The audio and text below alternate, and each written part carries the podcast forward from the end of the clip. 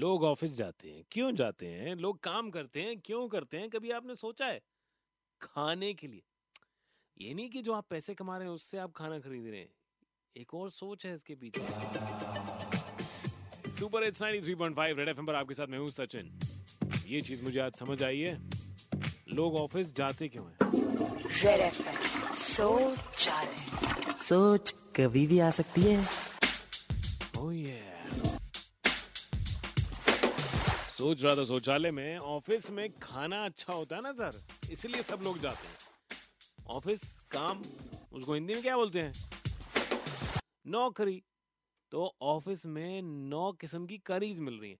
कोई घर से घिया लाए, कोई करेला लाए, ये थोड़ा ना खाएगा।